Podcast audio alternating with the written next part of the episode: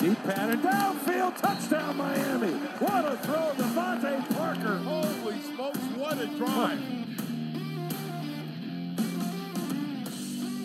What is up, Dolph fans, and welcome to the Drive Time Podcast, part of the Miami Dolphins Podcast Network, covering your team, your Miami Dolphins. How's it going, everybody? I am your host, Travis Wingfield, and on today's show, we have a very, very special guest joining us to talk Dolphins and the latest draft buzz. Peter Schrager of the NFL Network. Good morning football and on set during the draft in two weeks in Cleveland. He'll tell us about the trades Miami has made and their ability to control the draft board. Plus, we'll play our first game this draft season of If This, Then That. All of that and more on this very special edition of the Drive Time Podcast. That's another Miami Dolphins.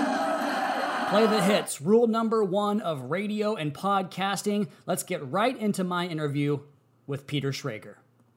And I am thrilled to be joined now by the host of NFL Network's Good Morning Football. You can catch that fantastic program Monday through Friday at 7 a.m. Eastern. He'll be part of NFL Network's on location coverage of the 2021 NFL Draft in Cleveland, April 29th through May the 1st. Peter Schrager. Peter, what's up, man? What's up, big dog? I came on the uh, podcast last year at the combine, and it was a little different feel and time. It was pre-pandemic, and uh, all we were talking about, I think, was Tua or Herbert. Well, now we have our answer, and we can dig into 2021 now as well. That was one of my favorite conversations of the year because, again, you know, you do these two mock drafts a season, and that's where I want to kind of start this podcast off. Is you talk about how you do the one mock draft, you get the criticism that comes back your way, you kind of fix it based upon that criticism from what you get around the league. But I want to ask you, Peter, to give you kind of a chance here to, on the official Dolphins podcast, kind Yeah. of clear the air here, because on behalf of Dolphins Nation, Peter, allow me to apologize for that response and just make it a point that this is a very, very thirsty and passionate fan base. So you you had Rashawn Slater going to number six overall. You had the interaction. Just tell us about that a little bit. Yeah, I'll give you the backstory on it. So, for the listeners at home and the viewers of this amazing uh, Zoom session we're doing, my process with the mock draft is I am on my phone all day long. I don't scout talent. Never had a scouting background. If you showed me two offensive tackles from two completely different schools, I might not even be able to tell you the difference. It's not what I do. What I do is I do really well with this. And I text people around the league and I text GMs, and all 32 of them interact with me in some way. And I speak with evaluators. And then I try to get inside info on each team, what they're looking to do. Okay. So, like, what are the Dolphins looking to do? What are we going to do? Then I put the first mock, mock draft out. When you put that thing out in the public and you're on Good Morning Football and it's on in every 32 buildings, you start getting feedback. And it's from people who might have worked for the Dolphins in the past. It's from people who might be work for the Dolphins currently. It might be from feedback from people who say, "Oh, I know Brian Flores. I used to work with him down up in New England. He, he won't like that type of player. He's like this." That's when you start informing things, and you start shaping your thoughts, and you start getting little tips from people who maybe did not come out of the woodwork for nothing, but wanted to help you and guide you as the accuracy goes. I would look at my mock drafts the last ten years.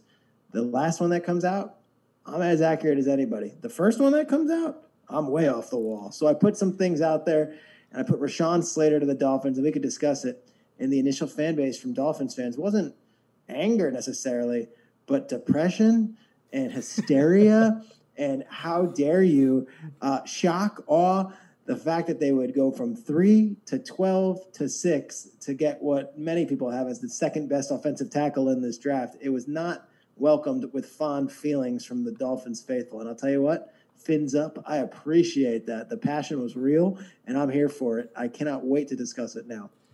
I mean, I think I'll speak for the entire Dolphins fan base when we can say that you've been one of the bigger proponents of the Dolphins and, and hyping us up the last couple of years. So we definitely appreciate that. I think where some of that hysteria comes from is you have this young quarterback. We've seen other teams around the league, a team in our division here, surround their young quarterback with some talent at the skill positions, and they see that. Maybe they want to go heavy in that direction, and this is a good draft for it. But the Dolphins do wind up in that sixth spot because of some clever pre-draft wheeling and dealing by Chris Grier and company. What do you make of Miami's pre-draft trades, and what is the league saying about the Dolphins' ability to really kind of do what they please with the draft board? Yeah, I mean, look, they collect these picks, they move up, they move back. It's all great now. It's not going to be great if at number six you're sitting there and Kyle Pitts and Ja'Marr Chase get taken four and five. And then this whole vision of, well, we did this whole move to get to six because we thought that did it. I mean, when you're at three Travis. You know you can get your guy. When you're at six, you don't know you can get your guy, and you don't know what Atlanta's doing. You don't know what Cincinnati's doing. So it's great, and you pick up the extra draft picks, and we love collecting draft picks, and that's all great. But all right, we're a year removed. Eh, Okay, Tua he played nine games. Austin Jackson showed flashes. The corner out of Auburn, you tell me. I don't know if he was a, a standout last year. He had three first round draft picks. This year, you'll have two first round draft picks. Some point, these guys got to hit. You've got to make an impact right away. And if you have the number three overall pick and you're gifted that from the Tunsil trade to trade back and then trade up and then to get a little cute with the order and say three, no, but 12, nah, we'll go six. That's all I'm saying. Four and five are Falcons and Bengals right now. I don't think they're going quarterback. So if you're so confident sitting at six that you're still going to get your guy, you better like three of these prospects that aren't quarterbacks. I'm just fascinated with all the maneuvering. If it does all work out, I know I'm on the Dolphins podcast and its team and all that stuff. I think it's okay for me to question. I think that's fair because at the third overall pick, if you really want Kyle Pitts, you go and you take him. And at third overall, if you really want Ja'Marr Chase, you go and you take him. To do all this dancing with the order, it kind of feels like you're dancing with the devil a little bit, and the devil could be the NFL draft. You mentioned Tua, Austin Jackson, Noah Igbinoghene. The, the Dolphins led the NFL with rookies taking snaps last year, over 4,000, won 10 games in the process. And again, like you mentioned, a pipeline of draft picks coming down here in future years. A pick next year, two picks in 2023, future twos and threes. I mean, like you mentioned, the draft picks, they just keep coming. But I want to dive into something you said there, Peter, about the possibility of quarterbacks only going one, two, three, and then a, a stop there at the quarterback position. I'm curious, do you have it like most people where it's Lawrence, Wilson, and then who is that number three guy you think at this point? And then what do Atlanta and Cincinnati like? Where do you lean for those two picks so we can kind of assess what Miami has here at number six? I think this is where it gets really cool. Yeah. I think it's Lawrence and Wilson. I think right now Mac Jones is the leader in the clubhouse in San Francisco, but that could easily be Fields or Lance. So let's say those we've got quarterback one, two, three. I don't know San Francisco's plans. I'm very close with John Lynch. I worked with him at Fox. He has not told me. Kyle Shanahan, I have a relationship with. He has not told me. I honestly don't think, as we record this in the second week in April, I don't think they're 100% sold on a quarterback just yet. And I don't think the Jets are either, by the way. But let's just say, for argument's sake. So now you got Atlanta at four. They've got Matt Ryan under contract. Matt Ryan can still play football. They could take their quarterback of the future, stack the quarterback position, go forward there.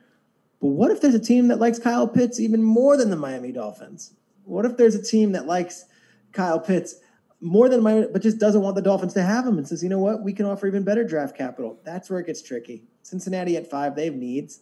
But I think Atlanta, Cincinnati, those two teams, when you say you're going to trade behind them, you've got to be awfully certain. And you might say, if you're the Dolphins, well, we love Chase, we love Pitts. If Pitts is off the board, we'll take Chase. But you better be okay with having a plan C. When you've got two teams in front of you and a lot of teams who might be wanting to trade up in front of you to get those two guys, you might have to start wrapping your head around Penei Sewell or Rashawn Slater or God forbid Jaylen Waddle or God forbid DeVonta Smith.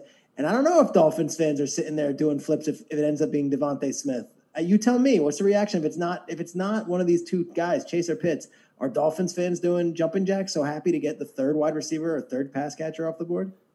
I mean, I, I appreciate that perspective because, like you mentioned, from the Dolphins fan perspective, what I see every day, what you got to dive in there for a little bit after mock draft 1.0 was that folks are really excited about the potential of those pass catchers the Chase, the Pitts, the Waddle, the, the Smith. You know, any of the four would, would seem to please most. But I'm curious what your takeaway is from that group of skill players. And you can go ahead and group Sewell and Slater and maybe the top defender in this class too, because you know Brian Flores isn't going to just do what you know Chalk tells him to do. He's going to take the player he believes in best, and Chris Grier and their entire staff. That's their modus operandi. So, who do you like of that group among the Chase, the Waddle, the Pitts, Sewell, Slater? Maybe it's Micah Parsons. Maybe it's I don't know Caleb Farley. Whatever the top cornerback might be. Which of that group do you think really stands out above the rest? Maybe in the league's eyes, in your eyes. Just kind of walk us through that.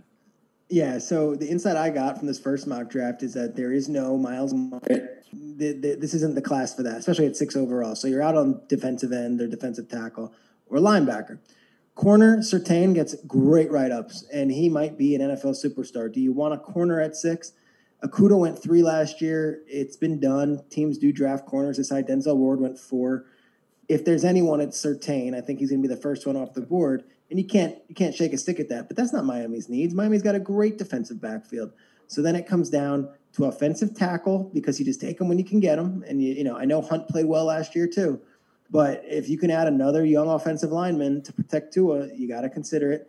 And then it becomes to the wide receivers. So Pitts and Chase, they're both viewed as one A guys, both of them, top five, top six, whatever you want. The offensive tackles are interchangeable. Sewell and Slater depends on what your preference is. And I think there's a big drop off after that as far as wide receivers, corners, defensive ends, and running backs and the rest of the positions. It is a quarterback draft. It is a wide receiver, two guys really, in Chase and Pitts, if you want to consider Pitts a wide receiver. And then it's two offensive tackles. That's how most teams have their board set as far as top five, six, seven prospects go. We're talking NFL draft Miami Dolphins with Peter Schrager of the NFL Network. And Peter, uh, you know, we talked a little bit earlier about the feeling around the Dolphins acquiring all this draft capital. And, and for four years, and four years of drafts, if things stand the way they are right now, which they probably won't because we've been so active, but in four years, Miami would have had eight draft picks if you go from 2020 through 2023. And now we're seeing, you know, Jacksonville goes out and trades Jalen Ramsey and acquires all this draft capital. The, the Jets trade J- Jamal Adams, get all this draft capital. Teams are kind of starting to do a little bit more of this. Let's let's reset. Let's knock back the books and get the draft capital. Is that kind of a precedent set here by the Miami Dolphins? And is the league looking at the Dolphins as like kind of a blueprint for how to rebuild the franchise? And that's the opposite, right? You got the Rams model, which is yeah. we're all in every year, yeah. and then you've got the Dolphins model where it's like we're not only in this year, but we're gonna consider next year and the year after. I think here's the truth of the matter. Brian Flores isn't going anywhere. This guy could have easily been coach of the year this year. He is one of the most respected men in the league, let alone head coaches. And if things go a little differently against Las Vegas, if things go a little differently, obviously against Buffalo, you're talking about a team that might have made a run through the playoffs. I, I, I think that they're set up at the coaching position. I think quarterback, they like Tua, obviously. He if they didn't, at number three overall, we'd be talking quarterback as a possibility for the Dolphins. They trade out of that spot. Um, and now it's finding all the right picks to do it. At some point, this was the Cleveland Browns situation for years where they were just trading back and loading up picks. At some point, you have to draft these players, and they can't just be fictional. We have a first rounder next year. You have to actually deliver. So I'm curious to see what we get from Austin Jackson. I'm curious what we see, and you'll know the pronunciation better, and it's insulting to the kid. But as the Auburn corner, what do you, Noah Igbinoghene. Igbinoghene, and I know his parents are both incredible athletes as well, and his story is great. And he's supposed to be an awesome kid. So I apologize for not being able to pronounce the name. It's that's amateur hour. but at some point, he needs to be if he's a first round. He needs to be a starting corner in this league, and he needs to be a guy who steps up. Austin Jackson needs to be that guy. So at some point, you start drafting these guys, and it's not year one, but they start developing, and you have your core. And this is, you know, I'd include Christian Wilkins. I'd include some of the other guys. This is what you're basing your team on, not the draft picks or the free agents or the other auxiliary pieces that you've had or as leftovers from a different regime. And it's certainly been a point of emphasis. You mentioned Christian Wilkins, these guys that love football, that come, you know, first in, last out. Peter, I'll give you all the cliches you want to hear about for these guys, but it does ring true with a lot of these Dolphins players. Flores and Grier both really prefer guys that just – love playing football. You see it in the way the team kind of interacts with each other. Every time I asked a player last year about playing with this team, they just lit up and said, We've had so much fun this year. So it's definitely a point of emphasis, like has been acquiring the draft capital. And I, I heard this idea mulled over multiple times on the podcast of a couple of your colleagues in Daniel Jeremiah and Bucky Brooks, the Great Move the Sticks podcast. Gotta yeah, listen to awesome. that podcast and the idea of team building that it might be more nowadays of a two-year approach where you kind of assess the classes as a whole and it reminds me of going back to you know last season the receiver class was so deep this year's is too but miami went and kind of rounded out the trenches and now you come into another draft class this year where the receivers really good looking, right? So, what do you make of that approach? And are there some benefits of doing it that way? Are other teams kind of doing that two year approach? What do you think about that? Well, this year was so weird because of the COVID situation. So you had a lot of players like a Sewell who didn't even play this year. So you're almost like, all right, we have no combine. You didn't play last year. The last time you took the field was 2019 and it was in November or whatever. Like it's very curious this season's draft. A lot of it's going to be trusting tape and then going with your gut. So I like where the Dolphins sit in the draft. Six and 18, I think you're going to get two great players. And the way this draft class is looking, as I've said it, no elite pass rushers, and that's insulting because who knows? Maybe Micah Parsons comes in or Ronnie, one of these Ronnie, whatever his name is, uh, out of Oklahoma, he comes in and he lights it up. And what do we talk about? Who are we? But I don't think a pass rusher goes in the top ten, which is un, which is completely rare for this league. There's two really valued offensive tackles, and there's two pass catchers, and then there's just like this great, great, massive receivers that's going to be in that next wave. And I look at it like last year where it was Jefferson and it was Aiyuk, and then you had Van Jefferson. You had all these guys. This kid, Kadarius Toney, out of Miami, if a team wants a receiver, he might go before DeVonta Smith and Jaylen Waddle. The hype on him right now. Everyone loves what he brings. Rondale Moore out of Purdue, he might be the pick at 18 if you don't go receiver or pass catcher at six. These are types of guys that names were not being mentioned much in the pre-draft process until April, and now they're almost given that they're going to be first round picks. So very interesting wide receiver class, a lot like last year's, where you had the big names, but don't be shocked at the end of the first round you get some guys that haven't been talked about as much who could also go there. Kadarius Toney and Rondale Moore. That's that's impressive stuff here because I mean there's several other receivers you could point to and say that guy could come in his first year and contribute big time as well. I wanted to ask you this because you kind of mentioned this in that last answer about Penei Sewell and Ja'Marr Chase not playing football in 2020. How does that how does the opt-out situation, the scenario this year with this unique COVID season, how does that kind of weigh in teams' minds in terms of how they approach this draft with te- players that haven't played football in almost 2 years, Peter?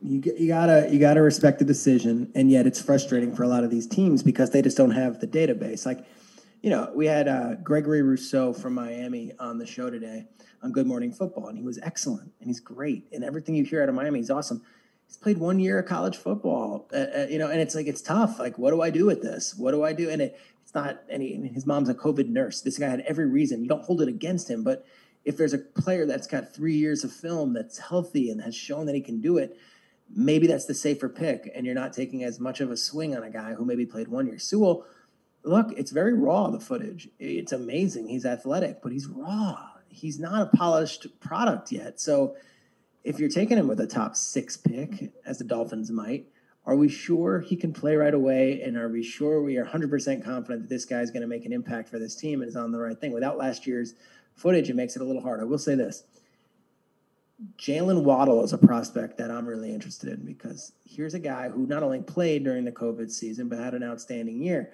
But he went down with a bad ankle injury week five. The rest of the film that he put together in the next weeks was not outstanding and it wasn't excellent. I have heard overwhelming praise, and it's not dismissing the guys who didn't play, but almost a backhanded compliment or a way to say. It. Multiple teams have told me that they love that Waddle played through that injury and played in the national championship thing, and no matter what was not, you couldn't drag him off the field. I think that stuff's really interesting, and I will see after the draft for the guys who decided not to play, whether teams consciously or unconsciously whether that weighed into some of the decisions of their position groups of who they took over the others. Yeah, I think both those Alabama guys get big, not a big, you know, boost at the draft board for their work ethic and their and their ability to just you know, love football. It's a big deal for these guys. And maybe it is the receiver position here. One more question for you, Peter. And you talked about Rondale Moore, Kadarius Toney. Maybe Jaylen Waddle goes receiver number one. Who the hell knows? But if you could for- forecast one big surprise on night one, what would that be?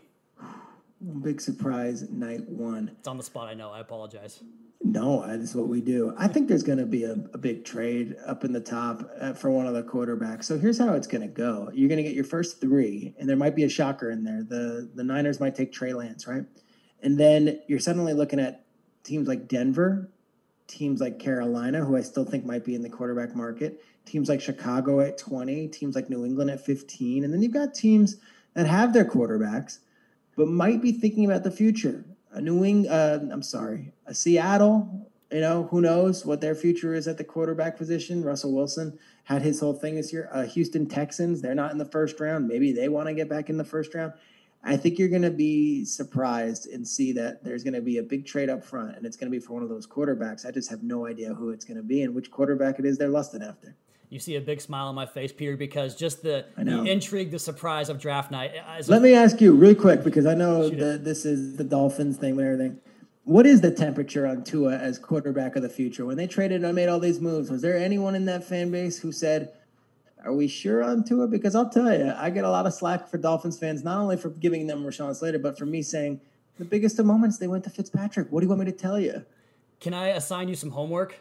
Yeah. So I tell did a, me, don't tell me to watch the Arizona game. I've seen the Arizona game. Yeah, what it. else? That's actually perfect you mentioned that. I did a podcast last week where I broke down Tua's game and, and got quotes from people around the business. You know, the, the Dan Orlovskis, the Trent Dilfers, the Kurt Warners. Got a quote from Fitzpatrick and, and Flores on there. And Good I broke you. down That's his game as well. Yeah, thank you. And I, I really went in on my belief personally in Tua, and I think the fan base resonates with that. I think you know we've we've all kind of developed this trust for Flores and Grier, and if what they say goes, and you know who are we to question those guys? That's that's you. kind of my my takeaway. You I know? hear you. And so with with Tua, I see this guy that was he excelled at mitigating free rushers. His accuracy was on point in college. The ball came out quick. He has that quick release. So I think there's offenses you can definitely build and succeed around Tua in this league. I would highly recommend checking out that podcast. I got passionate as you guys love on Good Morning Football. I was yelling into my microphone by myself, talking to myself as I do on the podcast here. It was a fun podcast. I would check that one out, but the belief in the fan base is very strong and very high for Tua. and I would take the same same line on that. If Flores and Grier knew they had the three pick, and it's not like we haven't seen teams move on after one year. We saw what Josh Rosen, what the Cardinals did. They're not looking to protect their draft pick from last year. They're safe. They're looking to win games. And if they looked at this entire draft class, and that includes Fields and Mac Jones and Zach Wilson and even Trevor Lawrence, who I don't think they're they never would have possibly gotten, but at least they looked at it and they said, we're comfortable trading out of the top five and we're going to let it play as it is. We got our guy. I don't think it's because they're protecting their own reputations as player evaluators. I believe they truly believe in Tua. Let's see how it goes this year. They believe in development. They believe in their own process as well. And don't forget, they have flexibility in future years with more, multiple draft picks, too. Yeah, so they're not true. painted in any kind of corner here. Peter Schrager, you said it all, man. Good Morning Football on NFL Network, Monday through Friday at 7 a.m. Eastern. You can see him as part of NFL Network's on location coverage of the 2021 NFL Draft in Cleveland, April 29 through, the, through May the 1st. Just two weeks away. Peter, thank you again so much. We really, really appreciate it. I appreciate it. My main responsibilities on that draft will be nights two and day three, which to me are what every draftnik lo- loves. And I, I hope you guys watch. And to all the Dolphins fans out there, know that I have nothing but love and I love the NFL. I'm so passionate. I was a fan long before I was working this thing. I love when you guys tweet at me. I love when you have comments on the mock draft. I'd ask and encourage as much as you can. It's really fun for me. We're going to have this on YouTube. Peter has John Offerdahl as his background for those listening to just the audio version right now. He wore a DeVante Parker jersey for me last year in our interview, too. so, on. Peter, fins up, baby. I appreciate it so much, Pete. Always bring it. You're the man. And away he goes, Peter Schrager of the NFL Network. A very fun, insightful interview where he told us a little bit there about Chris Grier, Brian Flores, the Dolphins' belief in Tua Tagovailoa, the acquisition of all the draft picks, but also some interesting notes and nuggets around the draft. The Rondale Moore and Kadarius Toney potential mid first round range. That's pretty interesting. Haven't really heard that from any other sources, but you just can't get much better than the source that is Peter Schrager. You'd heard him talk there about the way he develops his mock draft. I just have so much respect for the way he goes about that because it's not about trying to finagle what you think might happen, or maybe you have a favor to a friend, or there's ego involved. He's trying to gather information, put it out there, and then regather information as this long process of trying to get accurate picks for each team. And he usually does it every year. Now, you heard him talk there about last season and, and trying the debate between Tua and Herbert, and he kind of had a mea culpa there on the podcast. But for the most part, I mean, he's been super accurate and super in tune with what not just the Dolphins and, and teams, you know, close to us are with the entire league. And so,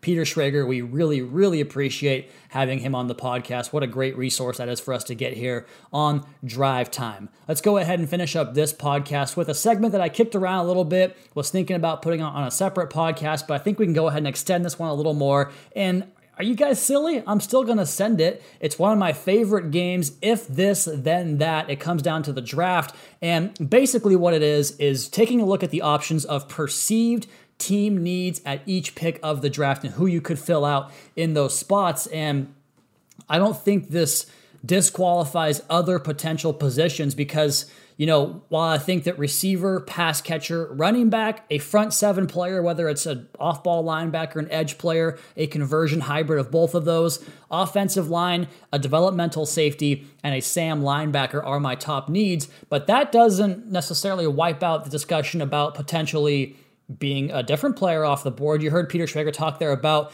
defenders maybe not having that status that status of a top 10 pick, maybe not a top 10 pass rusher. He said Patrick Surtain's the top cornerback, but is he going to go inside the top 10. So you never know what could happen. We'll see what does happen. But in my opinion, those are the top level needs. And so, kind of taking a look at how the draft could unfold. And this is the beauty of doing all those mock drafts, all those simulations you do on the draftnetwork.com, the premier draft site and premier draft simulator out there it gives you an idea of the different variations, the different ways the draft can unfold. And so when I was on my six hour flight back to South Florida, of course I was doing mock drafts. When I was when I'm sitting on the couch at 10 o'clock at night watching the Mariners squander another lead, I'm doing mock drafts on my phone because it, that exercise builds in the repetition and the feel for what could happen.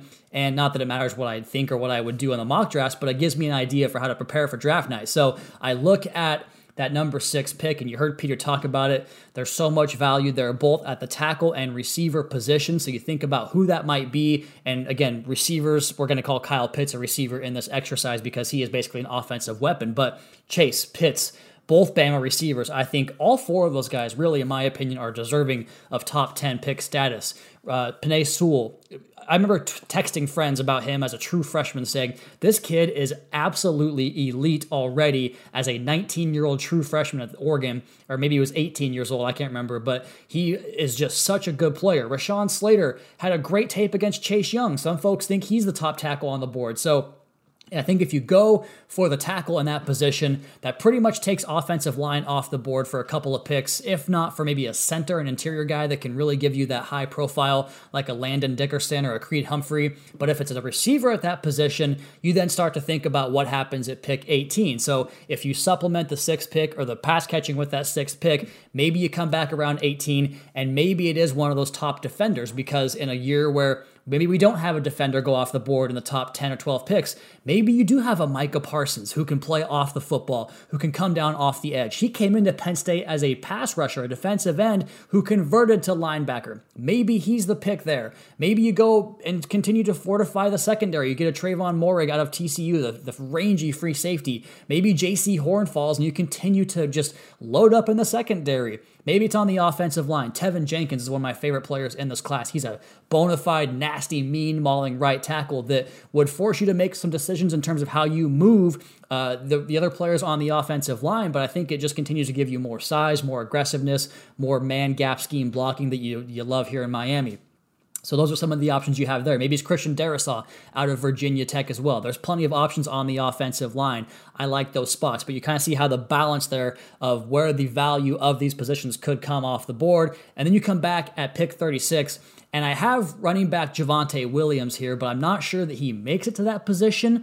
Um, I, to me, he's in that same group with Najee Harris and Travis Etienne, and maybe even running back one. I'm getting really close to having Williams as RB1, a valedictorian in high school, a guy that was a linebacker in high school who just, you can see it by the way he pass protects. He really knocks out linebackers that try to get after Sam Howell there at the University of North Carolina, their quarterback.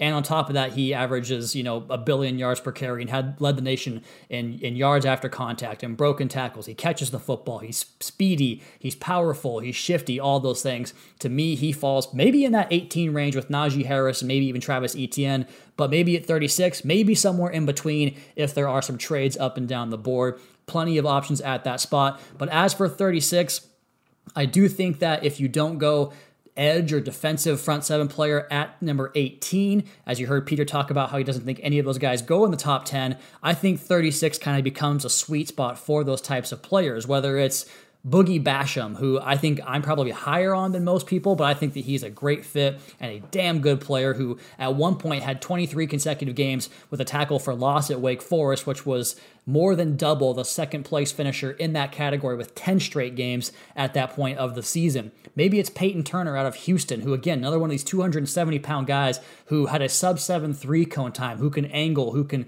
We heard John Ledyard talk about him on the pod, on the Edge preview podcast. This guy is big, he's rocked up, he's quick, he's athletic, he tested super well with the jumping metrics. So he's an option to look at there. Maybe it, it continues to be that receiver position if you didn't attack it at number 6 or number 18. As you heard Peter mention, he thinks Rondale Moore and Kadarius Toney could be round one picks. What about Elijah Moore, who's kind of in that same frame of mind, the shifty, speedy, really good at creating separation slot receiver who can play both inside outside and give you some punt return there as well. Maybe you go back to that linebacker mold, the edge position, a Zaven Collins in that position, a guy that can play again off ball and on ball rush the passer, cover, and do some work in the running game as well. And then you come back to pick 50, and that's where I kind of start to think about opening up my options here. And, and again, every every spot in the draft you can do this, but at this position, maybe you think about who's the best player among for instance, my top running back at that spot would be Michael Carter. I think he's probably the fourth running back off the board. If you look at the receiver spot, maybe Amari Rogers enters the conversation there with both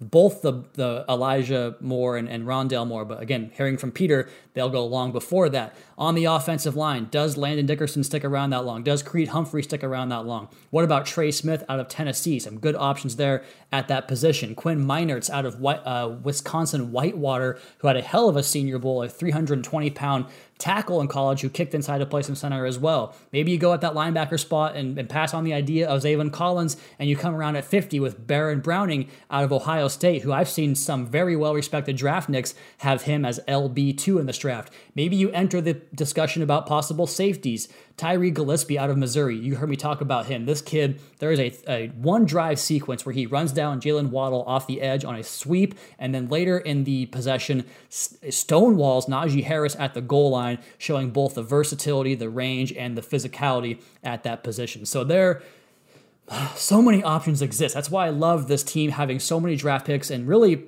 something I talked about last year on the podcast was having more resources than actual needs, which allows you to really focus on getting the best players that fit your program that can come in and really help build the culture and establish, you know, having talent on the football field while doing that. So many options in this draft class. Man, I you heard me talk about it with Peter. My the smile on my face as we talk about this stuff. It's two weeks away. I cannot wait for it. I'm back in South Florida doing these podcasts from South Florida once again. So very, very excited. Let's go ahead and button up the podcast right there. Before we do that, first day back in South Florida, went to the pool for about an hour, and I am already Florida man once again. Got the nice, nice little lobster tan to start, but that'll even out, turn into a good base. But how great is it having 85 degree temperature and sunshine in the middle of April? It was like 50 to 50 mile an hour winds and 60 degree temperature back home where I'm from in eastern Washington. So Happy to be back. Glad to be here. Remember, if you guys have not done so yet, go ahead and RSVP for the draft party at Hard Rock Stadium. You can also check that out on YouTube and Facebook as well. Going to have tons of fun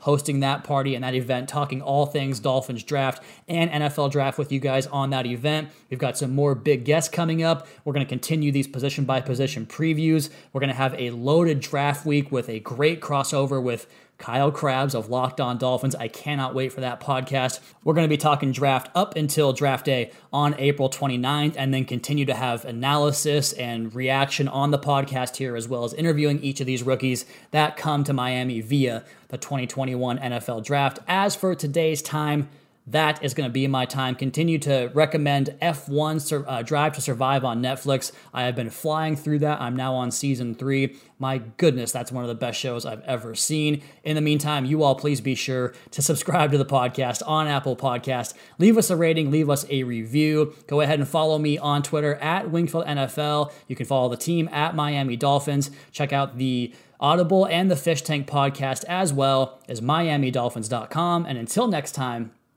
fins up.